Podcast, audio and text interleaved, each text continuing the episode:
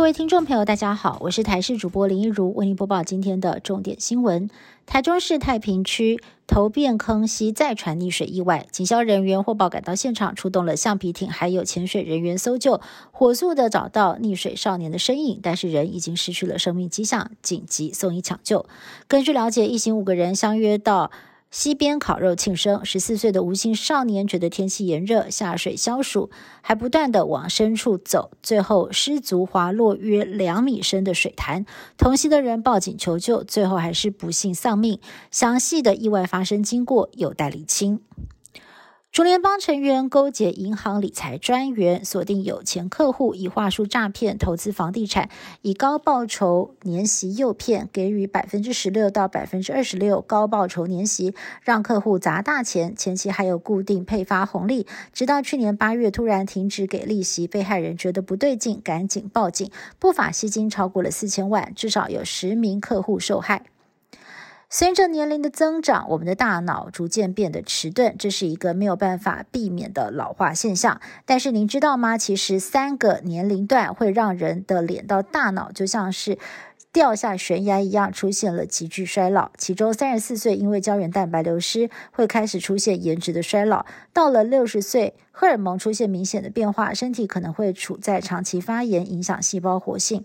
而到了七十八岁的时候，就连血液还有骨骼状态也会明显变差，会出现崩塌式的退化。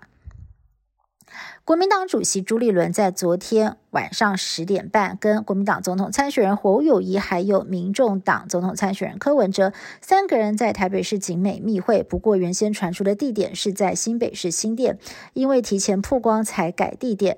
但会面是不是有重大进展呢？三个人的反应似乎是不太一样。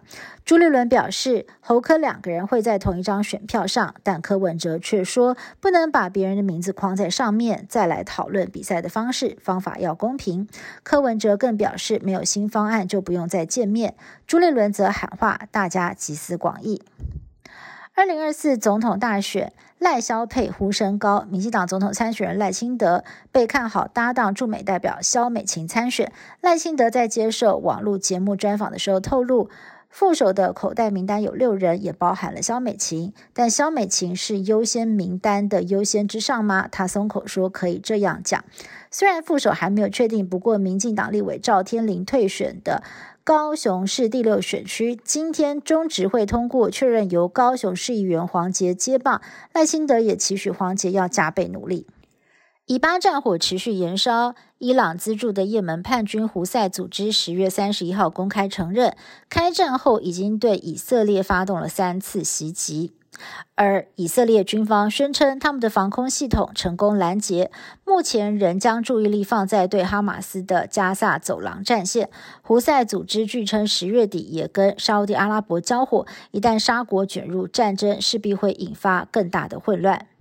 以巴冲突也加剧了全球宗教矛盾。巴黎有一名蒙面妇人在地铁站高喊“真主至大”，甚至威胁炸掉自己，最后遭到警方连开多枪，送医之后还没有脱离险境。另外，巴黎多达六十栋建筑这两天被人喷上象征犹太民族的大卫之星，外界怀疑这可能是为了标记犹太人的住所。而美国有两所高中最近也出现了纳粹的标记，让当地的犹太人社群。是人心惶惶。